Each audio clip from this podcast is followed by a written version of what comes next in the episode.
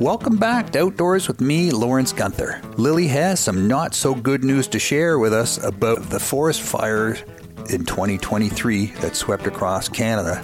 Wow, I'll let her explain what that means. She also has some research to share on how scientists are using visual spectrometers to measure the brilliance of evergreen forests in our boreal forest to determine if the trees are photosynthesizing and growing or not. It's important research.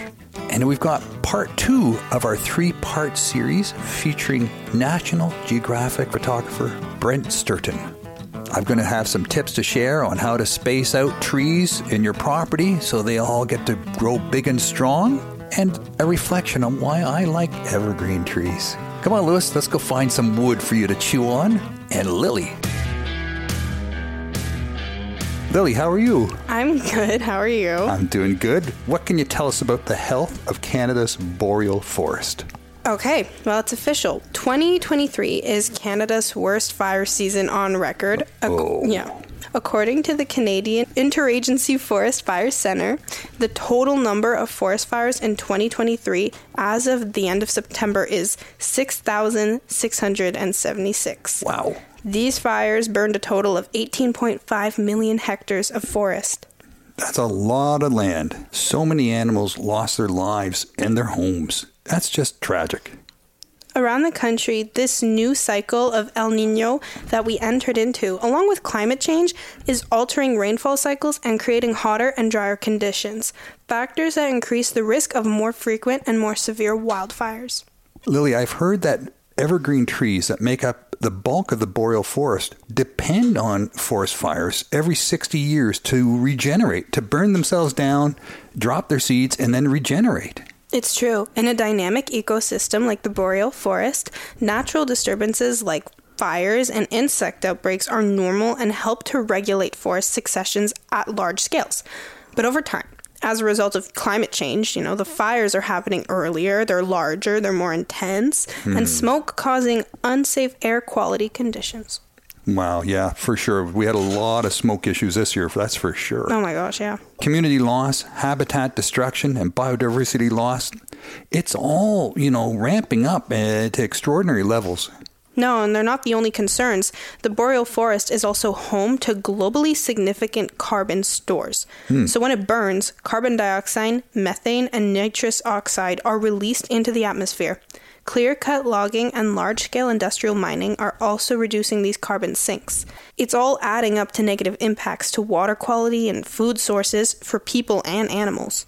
Lilly, how can we tell when different areas of the boreal forest are healthy, growing, and alive, or slowly dying? Tracking when evergreen trees crank up their chloroplasts and begin turning sunlight and CO2 into energy is difficult to assess since, as their name implies, right, they're normally green year round. Right. But as new studies suggest, there's another way to keep tabs on photosynthesis in evergreen forests. Oh, yeah? Decades ago, researchers realized that chlorophyll gives off a tiny, difficult to detect fluorescent glow. Cool. When sunlight hits chlorophyll, the green pigment that produces energy in most plants bumps it into an excited energy state. Ah. So when the chlorophyll returns to its normal state, it emits 2 to 4% of that energy as a photon or a light particle in the red and Yeah. far red light wavelengths, right? Red and far red Yeah. light wavelengths. Okay. So the glow is called solar induced fluorescence or SIF. And you know, it's not visible to the naked eye. It can be picked up by spectrometers, sensitive instruments that detect a wavelength of light. Cool. So blind people could work these instruments too, right? Because even sighted people can't see the mm-hmm. difference. They- We're all dependent on these instruments. That's pretty cool. So, in a nutshell, scientists can tell if the evergreen trees are either growing or not growing, or maybe beginning to die. Well, actually, scientists are still figuring out what the glow really means. Because they're always green, it's harder to know when photosynthesis might ramp up and when it might ramp down. It's pretty good measure of photosynthesis, meaning tracking evergreen fluorescence is a viable way to measure the energy produced by photosynthesis, or, in a nutshell, gross or primary production of the boreal forest. Lilly, it's good to know we can assess the health of the boreal forest. You know, maybe it's going to help us sort of pay more attention to what's going on out there instead of just pretending everything's fine until there's a giant forest fire. Mm-hmm. Thanks, Lilly. in part two of my conversation with National Geographic reporter and photographer Brent Stirton. We talk about Brent's experience as a reporter looking into the plight of blind people living in third world countries around the world. What Brent discovered is a way of life people living with vision loss in developed parts of the world will find difficult to accept, but probably not difficult to imagine. I want to switch it up a little bit. And when we met, you also talked about having some friends and some background around photography and your work around blindness and vision impairment. Yeah, yeah. you talk to me about that that path you've taken? Because that's sort of really bonded us, and I think in a in a with a common understanding of and sort of relationship. It, well, whatever it did, it made the ability for us to form a relationship so much easier because you Sure. already had a lot of your concepts about blindness. So I did a story for National Geographic called "The Cure for Blindness," okay, where they looked at the latest developments on on what might be available to to people who are, you know, are partially sighted or fully blind. It was everything from implants to extraordinary people to funding things, um, very successful uh, blind people, uh, causes of of blindness around the world. Um, we we really looked at a lot of stuff and. You know, the reason I got into this story was because I met a Namibian doctor. Dr. Helena Ndume won the Mandela Award a few years ago. Now, uh, the Mandela Award is given to an extraordinary African every year, someone Wow. who has been of great service. When Namibia was going through its its independence struggles, when it was fighting against South Africa um, for independence, um, a number of talented people were sent all around the world. So I think Helena was sent to East Germany, and um, Helena, um, you know, I think secretly ever always wanted to be a fashion designer, but she had a really big brain. So SWAPO, the the organization, um, sent her to East Germany to become a doctor, and um, while she was there, they uh, they said to her, okay, where's the area of greatest need? And they didn't have ophthalmologists. They didn't have eye surgeons. They didn't have anyone to do that. So Helena became one of the first. And she went back and she has performed literally hundreds of thousands of operations on people's eyes now. You know, I mean, she's she's just been incredibly prolific and she's led camps all over the world and she's developed techniques um, you know, which which have really changed the lives of of tens of thousands of people. So anyway, I met Helena and uh, you know, she uh, I saw what she did, etc. And um, she invited me to do some work with SEE International. So, you know, um, different to what I had usually done, but it led me to this story for for National Geographic. And um, yeah, you know what what struck me and what was so fascinating was the way that blind people are underestimated. You know, um, meanwhile, you know, extraordinary people, extraordinarily capable, um, and in many cases, um, some of the people that I'd met had developed, you know, their other senses to a point which really compensated for the fact that they didn't have sight. Um, but I was just really struck by the fact that uh, one, so much blindness is unnecessary. It's simply about access to healthcare, Yeah. um, which seemed like a great tragedy to me. And two, by the capabilities of so many people who were constantly underestimated, and um, how how unnecessary that was too. You know, um, and then meeting extraordinary, extraordinary people, you know. So Mm. I met this guy called Sandy Greenberg. Sandy Greenberg was told that he was going, uh, he was going to lose his sight. Uh, he'd just gotten into Columbia, been there three months, you know, was having problems with his eyes, went to see a guy. And the guy said, my son, I'm sorry to tell you this, but by this time tomorrow, you will be blind. Wow. Um, and then they sent him home from Columbia to go and uh, weave baskets in Buffalo, New York. Well, you know, through a long, convoluted route, Sandy rose to become, you know, someone who went back to Columbia, completed his studies as, as a newly blind person, and then went on to become a really successful industrialist and sit on Bill Clinton's health council, you know. Wow. So, you know, again, it's just, Yeah. hum- humans are incredible, you Yeah. know. Um, there's there's nothing they can't surmount. So, yeah, the blindness was very much a multifaceted thing for me to try to understand and and uh, and photograph. You know, as someone who relies on technology to do many of the things I do, which and most of it chains me to a desk, unfortunately. But you know, I have a talking computer, you know, a, a braille display, a, a scanner that turns print back into text that I can listen to, you know, access to ve- webinars and videos and online content, all of this electronic connections yeah. to my to my mind and talking books. And Fantastic, I think, right? I, I just wish that everyone had access to that, you know, because in Africa, in many, many parts of Africa, if you're blind, you're described as a mouth with no hands. I, I've also spent a year in Sweden and Sweden right. has an unemployment rate for people with disabilities as low as 8%, which is remarkable. And, yeah. uh, and, and, and they really put an emphasis on accommodation through technology. But, uh, but they also have a socialist system where they subsidize salaries based on your disability. And, and if you're blind, they consider you as 50% productive. So that means that any job you take, half of your salary is paid by the state. A lot of blind people in Sweden feel it, uh, it's an insult why mm-hmm. can't they be 100% productive or 110 or 150% productive if they're really good at what they do? And sure. yet the government says no, you're only you're only half as good as anyone else. With the advent of technology, with access to technology, I think it's certainly you can be more productive. Yeah. You can, you know, you can realize that full potential. Um, but so much of the places where I work, um, you are literally a beggar you know, you yeah. are literally um, that's your someone role, who who can who is consigned to earning the most basic thing.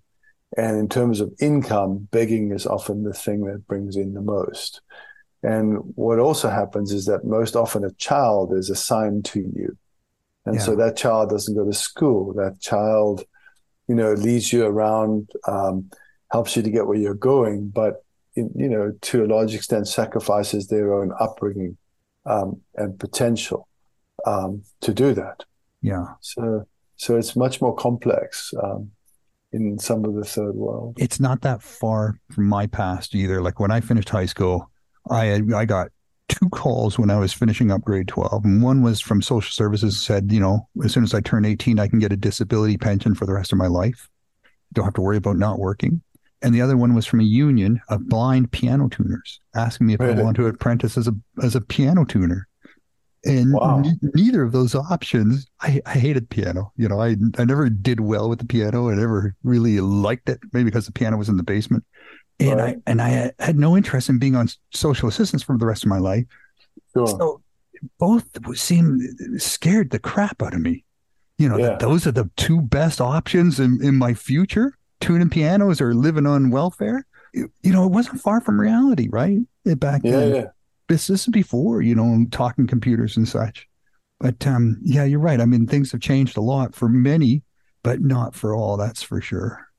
You know, for me, it's definitely this dichotomy where you see, okay, you know, um, what's possible in the first world, but then the way people are really just discarded in the third. Yeah. In so many instances, you know. Um, and I mean, there are extraordinary people, you know, who I've seen, um, you know, pick themselves up literally off the street and become uh, teachers, become, you know, people who run blind schools, et cetera, et cetera. Um, but I, I, I, still feel that there is a general, um, you know, underestimation of the blind on a global scale. Is it because they don't get the technology, or is they just don't get the chance? it's not a priority. Hey, I mean, yeah. for a lot, a lot of the time, I mean, you know, these are it's winter's bone in these societies. You know, guys are just trying to survive on a daily basis. So, um, prioritizing that, that you know a blind person is, is a challenge. I mean, Survival of the fittest. It really is that. You know, like country like India, for example, you know, where so many people are living day by day. You know, whatever you earn that day determines whether you eat or not. You know, there's no savings, there's no nothing. And this is the lives of millions. So, you know, so when you see, um, you know, surgery being offered to young kids, for example, it was also interesting to me that that if you, the sooner you got to children in a surgical process, the greater the chance that the the plasticity of their of their brain was still intact enough to connect with the optical nerve mm-hmm. or you know mm-hmm. all of that was still available but you basically had until they were around seven years old yeah. you know? Um, yeah and and then seeing what those people could make of their lives you know with By getting um, their sight back. Yeah yeah. you know and even if it was 40% i mean 40% oh, i'd give i'd give a lot for that. Absolutely you know of course. Yeah but I think I agree with the plasticity is a thing, right? And my kids asked me, Dad, would you, you know, you must want to get your sight back. And I, and I said, it's too late for me. Like I, I had sight, and then at age eight, I, I was registered blind, and did, I lost most of it by the time I was twenty. But now, to get it back now, I don't know what if I could even function with sight again. I know other blind people later in life that got sight restored, and they consider themselves sighted blind people. And that's the core of their identity. Yeah, know? and so and the, and the, brain. It's what the brain allows them. They just the brain just can't adjust to having all that stimulation. They don't know. It doesn't know what to do with it. So let me ask you, Lawrence. Okay, when when you were presented with these two options, um, you know, uh, join a union of piano tuners mm. or live off Social Security. How did you move from there to where you are now? I was going to go to college and study business administration, and I probably should have but those calls made me change my mind. I, I went into to study vocational rehabilitation because I thought there has to be better choices for blind people in this country of Canada. Right. So I, I studied vocational rehabilitation. I did a, a college diploma, and and at the end of that two years, I was told I couldn't really work in the field because I didn't even work in group homes or sheltered workshops because I couldn't do observations. So I went to university for four years, got a uh, a degree in psychology and sociology and was told I couldn't work as a counselor because I didn't have a master's degree. So then I started going uh, doing a master's degree, and then I realized, you know what? I really don't want to do that. I really was more interested in what was going on in, in nature and the way we create environments and alter environments.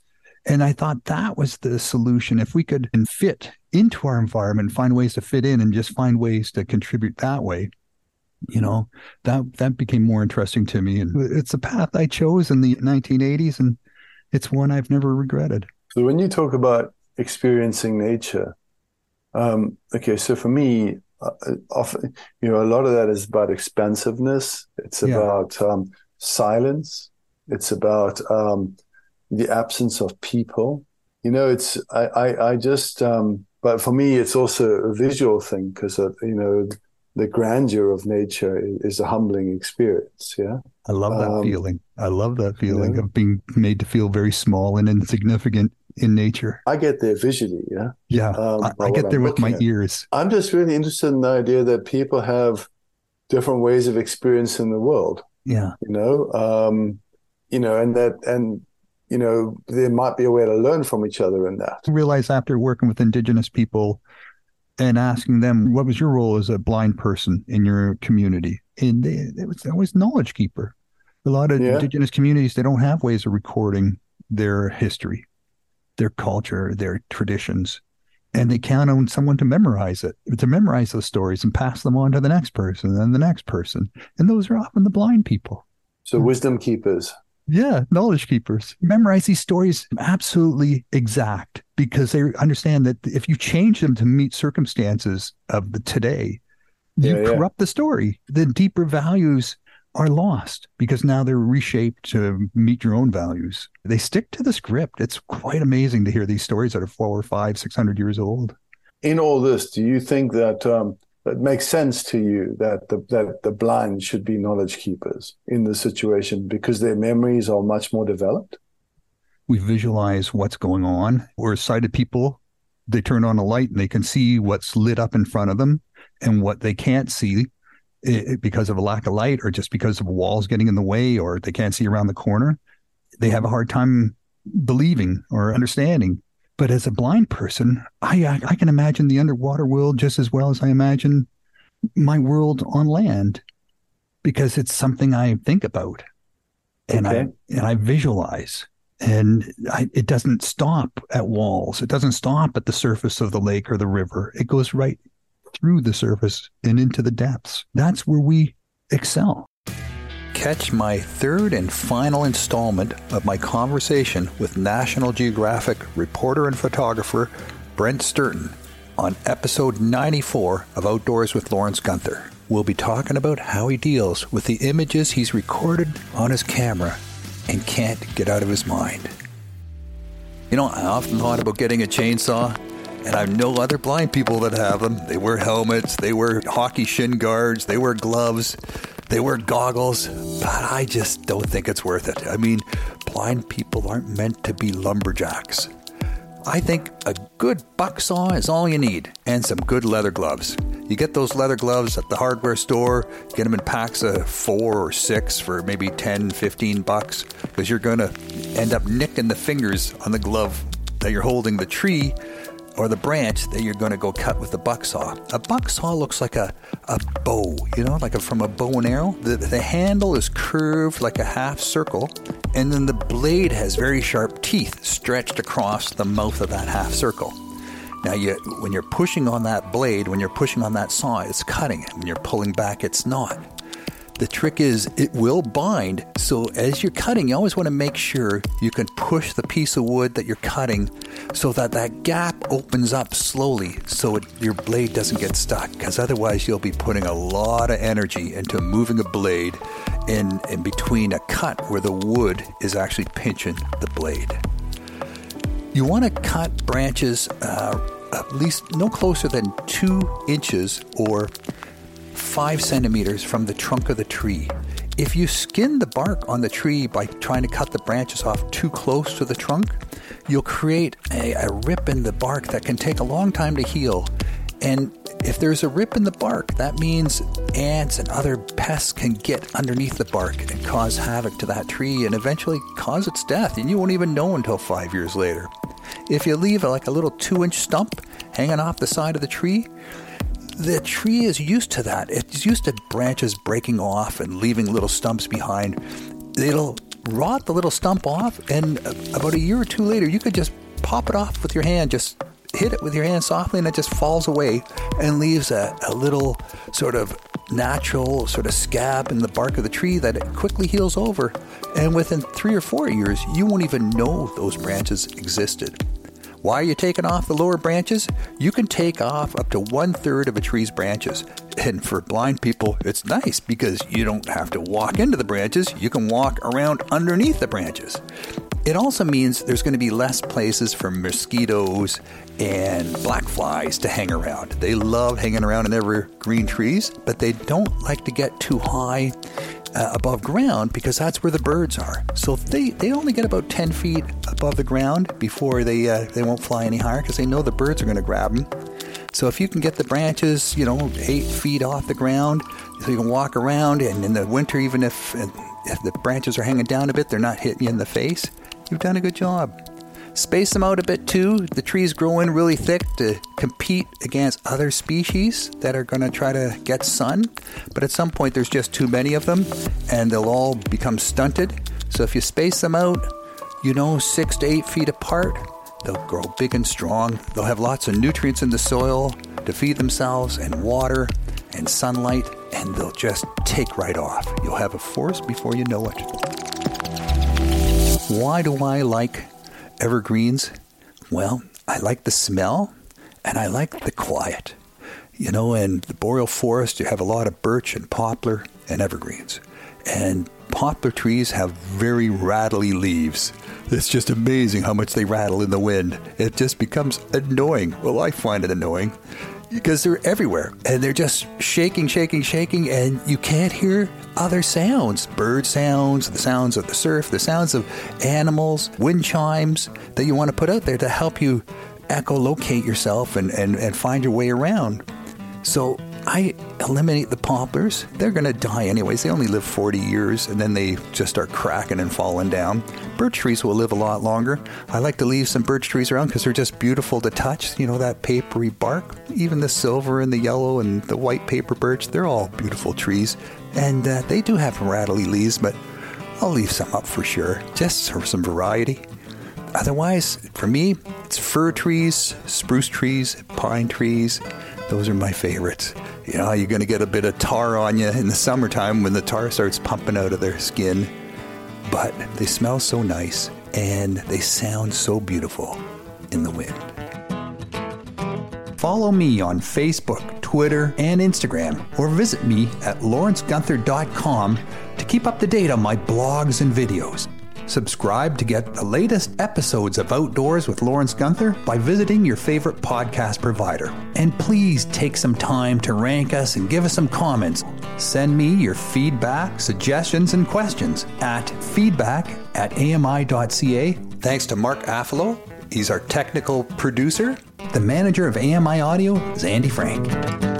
Hello, I'm Sean Priest. Join me monthly for Sean of the Shed, where I introduce you to all the technology that can be so useful to us as blind or partially sighted people. Find Sean of the Shed wherever you find all your podcasts.